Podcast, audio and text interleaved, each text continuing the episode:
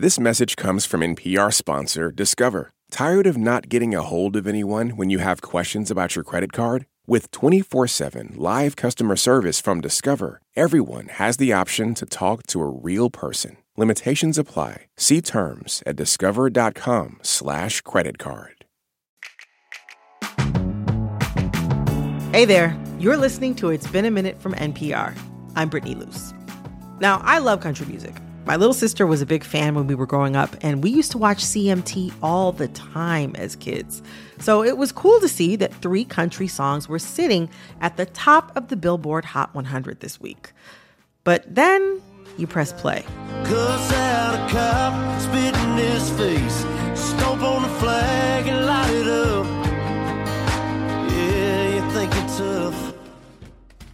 That is the opening verse from Jason Aldean's Try That in a Small Town, which hit number one this week. He sings, Cuss out a cop, spit in his face, stomp on the flag, and light it up. Yeah, you think you're tough? Well, try that in a small town. Now, I don't know about you, but for me, when I heard those lyrics for the first time, I had a feeling Aldean was referring to the 2020 Black Lives Matter uprisings. Turns out, I wasn't just imagining it. Couple weeks ago, he released the music video, and as he's singing those lines, protest footage from those uprisings flash across the screen. Not to mention, Aldean himself is singing in front of a courthouse where a black teen was lynched, and in a town only 40 minutes from where the KKK was founded. The video was pulled from CMT, but the song just got more popular. Country star Jason Aldean grateful for his supportive fans in the wake of the backlash over that song Try That in a Small Town as its streaming soars nearly 1,000%. It's now the number one song in the US. Is that what it takes to be a successful country artist today? Racism? I ask because Jason Aldean isn't the only artist using anti black rhetoric. Morgan Wallen's song, Last Night, currently sits at number two and has been number one for 14 weeks. And he too gained notoriety for being racist. A couple years ago, he was caught on tape using the N word.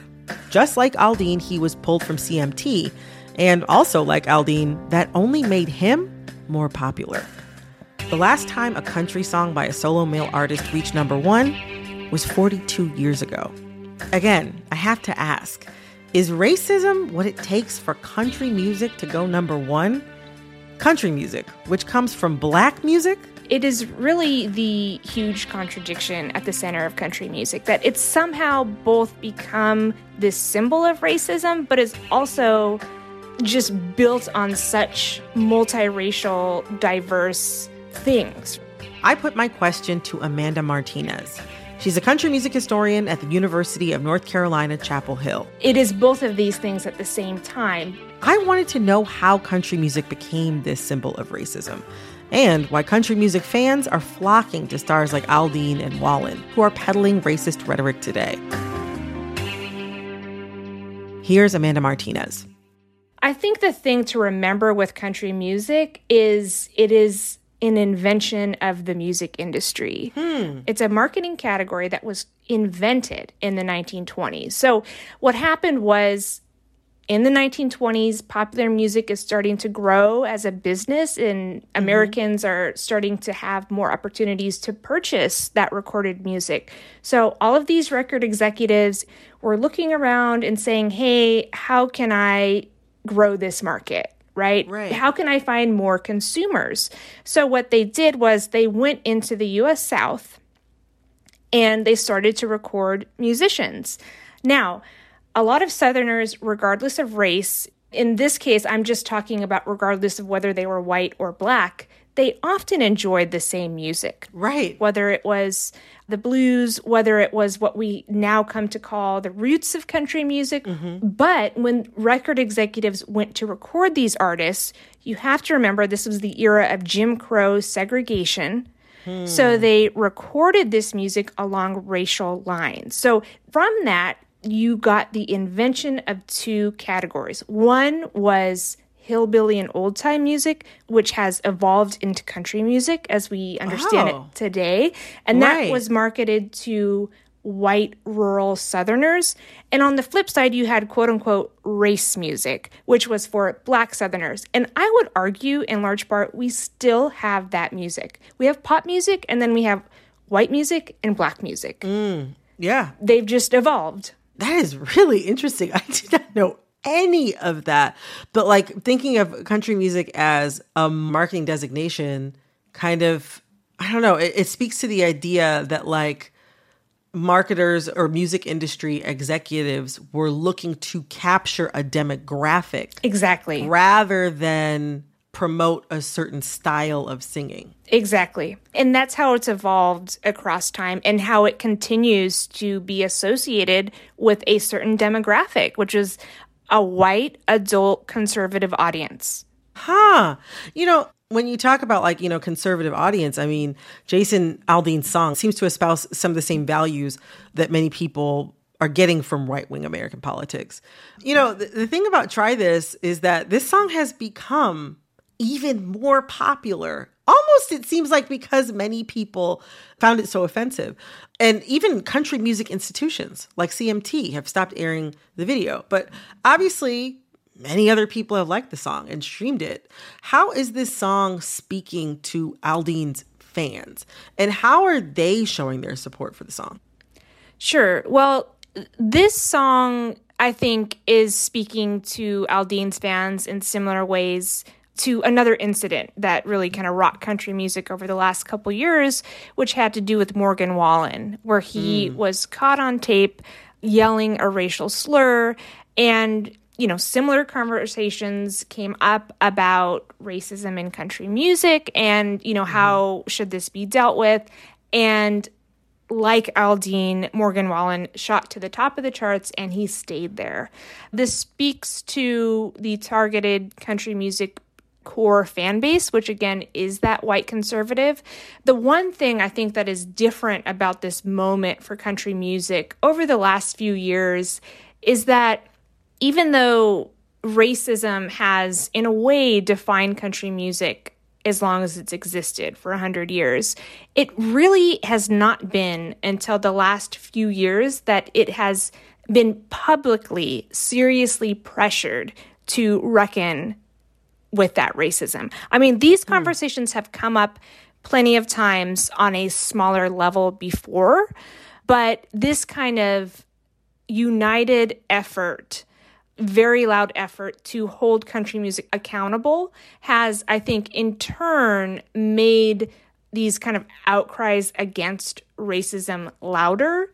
And as a consequence, hmm. has made the emboldened core conservative fan base for country music double down on claiming these artists like Aldean and Wallen. Hmm. We've also seen artists with left leaning political views use their music and visuals to communicate their politics. One example is Beyonce with her video for Formation, where she's perched on top of a New Orleans cop car, partially submerged underwater. Beyond the very clear difference in political views, what are the other differences between what Aldean is doing with his messaging and what Beyonce was doing with her messaging?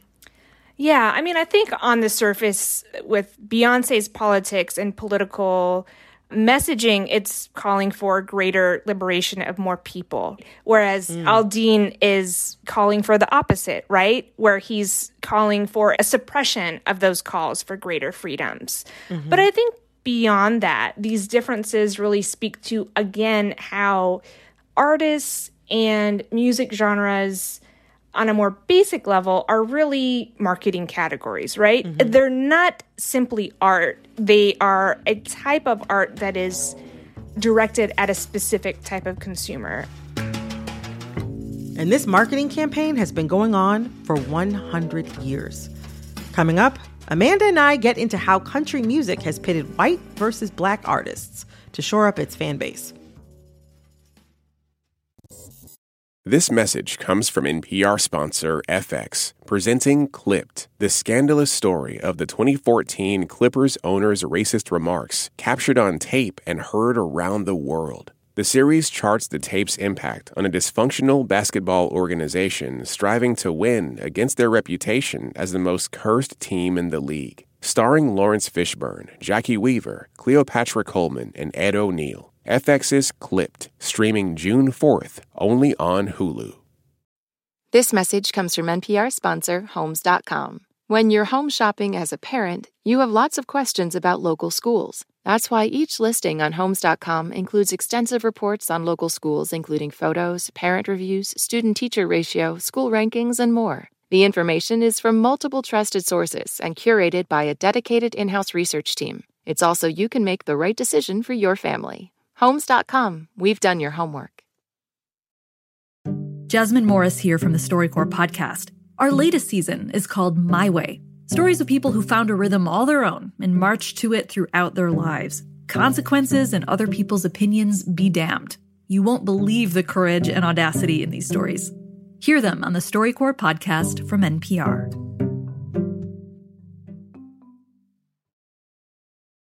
Country music as a genre has been around for 100 years. How has it continued to shore up its fan base? Right. I mean, this is something that's so fascinating to me that country music has existed as a marketing category for 100 years. And it, there really isn't any other type of music to compare it to. Like, you can't really compare it to pop music because pop music doesn't have as defined of an identity, right? So, I think that country music has maintained its relevancy because it has carved out this niche in popular music where it is this place for conservatives to feel seen. And I mm-hmm. think that you can witness this throughout time if you look at, for instance, certain moral panics. So, in the context of the early days of country music, there was a moral panic surrounding jazz. And at that point, jazz was black music, right? Right, right, right. But it was also decried as the devil's music. And mm-hmm. you had a lot of famous white supremacists like Henry Ford, for instance, who celebrated hillbilly and old time music as quote unquote morally good music.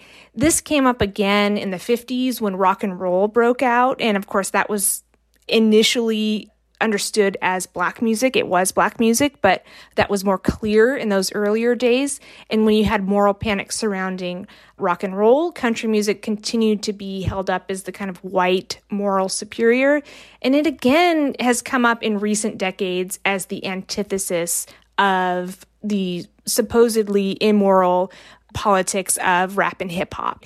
I think we're continuing to see conservatives kind of hold up country music as supposedly morally superior to an alternative, youth oriented, black popular music. Hmm. You know, there there have always been like peaks and valleys in the mainstream popularity of country music. And right now we're having like another moment with three country songs in the top 5 of the Hot 100. Jason Aldean's Small Town, uh, Morgan Wallen's Last Night, and Luke Combs' Fast Car, which is a shockingly derivative cover of Tracy Chapman's original. Tracy Chapman, of course, is a black woman. What does it say about our broader culture right now that for the first time in decades, country music and specifically country music that is having overt tension in some ways, some might even say opposition, music that is positioning itself in opposition to blackness, is catching on not just with its normal fan base, but with a much wider fan base. Because, I mean, in order for these songs to become as popular as they have been, you can't just have your usual country music listeners or even just dedicated and casual country music listeners. You need to be reaching people who are outside of that country music base a lot of people are jiving with these songs right now. What does that mean? I'm talking about the base audience, right? The base targeted audience. I'm not trying to say this is reflective of all listeners. I think that A, they want to listen to white men. That has been hugely reflected in the country music charts historically. And they want to stick it to any kind of progressives who might be calling for a more inclusive country music space. Unfortunately, I think that these three very successful songs at the top of the charts only encourages the country music business to continue doing what it's always done, which is making a product for a white conservative base because at the end of the day, this is a business where the goal is to make money. And it's clear where they're making their money in the biggest way right now. So they have no incentive to deviate from that. Where things get interesting is with the Luke Combs Tracy Chapman cover of Fast Car, because I think that there is a very superficial reading of that cover that supposedly this is something that redeems country music's systemic racism, right? Because this is a guy covering a song by a black woman. And I think that that's really symbolic of how country music has often deflected claims of racism, where there's these very superficial or minimal examples of you know, see, we have this one piece of a black presence here, so we're not racist. But I also want to highlight that in this moment, we're also seeing the flip side, where there are more inclusive spaces being opened up through things like social media and the internet for country music listeners who might be black. I think that there are some glimmers of a more kind of inclusive, hopeful future for country music. Hmm. Well, look, as a fan, as somebody who has enjoyed my fair share of country music, I I want to feel optimistic about that future. Also, I want to be able to continue enjoying some of the music that, in many ways, I, I grew up with. But thank you so much, Amanda, for coming on the show today and talk with me about this. Yeah, thank you so much for having me. It was very, I really enjoyed it. That was Amanda Martinez. She's a country music historian at the University of North Carolina, Chapel Hill. This episode was produced by Barton Girdwood and edited by Jessica Placzek and Marilyn Williams. I'm Brittany Luce, and thank you for listening to It's Been a Minute from NPR.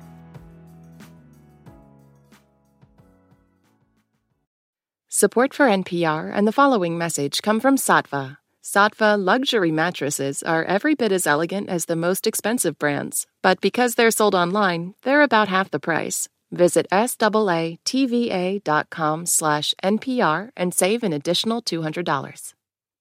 This message comes from NPR sponsor BetterHelp. When you're carrying around a lot of stress, therapy is a safe space to get it off your chest. If you're considering therapy, give BetterHelp a try at betterhelp.com slash NPR to get 10% off your first month. I'm Rachel Martin. You probably know how interview podcasts with famous people usually go. There's a host, a guest, and a light Q&A. But on Wildcard, we have ripped up the typical script. It's a new podcast from NPR where I invite actors, artists, and comedians to play a game using a special deck of cards to talk about some of life's biggest questions. Listen to Wildcard wherever you get your podcasts, only from NPR.